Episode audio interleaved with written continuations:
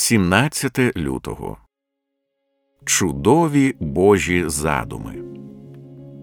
Бог вибрав мене з лона моєї матері й покликав своєю благодаттю. Галатів 1:15.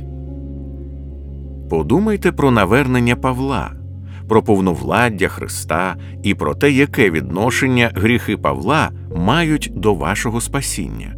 Павло сказав, що Бог вибрав мене з лона моєї матері, а потім, через багато років по дорозі до Дамаску, покликав своєю благодаттю. Галатів 1:15.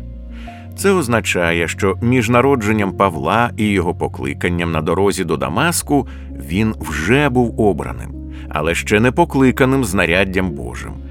Дії 9:15, 22:14. Це означає, що Павло бив, ув'язнював і вбивав християн, як обраний Богом місіонер, але ще не ставши християнином. Коли я йшов і наближався до Дамаска, десь опівдні раптом з неба засяяло довкола мене велике світло.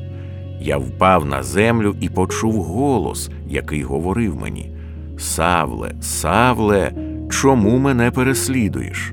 Дії 22:6-7. Цього не можна було заперечити або уникнути. Бог обрав його ще до народження. І тепер він покликав його. Слово Христа суверенне, торг тут ні до чого. Встань, іди в Дамаск, а там скажуть тобі про все, що потрібно тобі робити. Дії 22:10.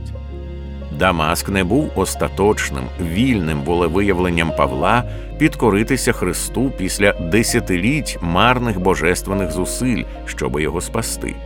Ні, у Бога був свій час, щоби обрати Павла, ще до його народження, і час, щоб покликати його на дорозі в Дамаск.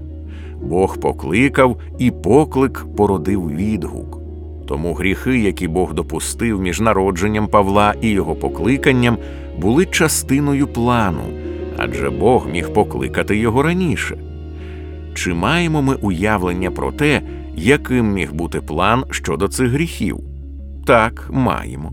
Вони були дозволені для нас з вами, для всіх, хто боїться, що згрішивши, можуть відпасти від благодаті. Ось як Павло пов'язує свої гріхи з вашою надією. «Я колись зневажав, переслідував і нападав на Господа, але я тому був помилуваний, щоб у мені першому Ісус Христос показав усе довготерпіння, як приклад для тих, хто має повірити в Нього для вічного життя». 1 Тимофія 1:13-16. О, які чудові Божі задуми у повновладному спасінні закам'янілих, безнадійних грішників!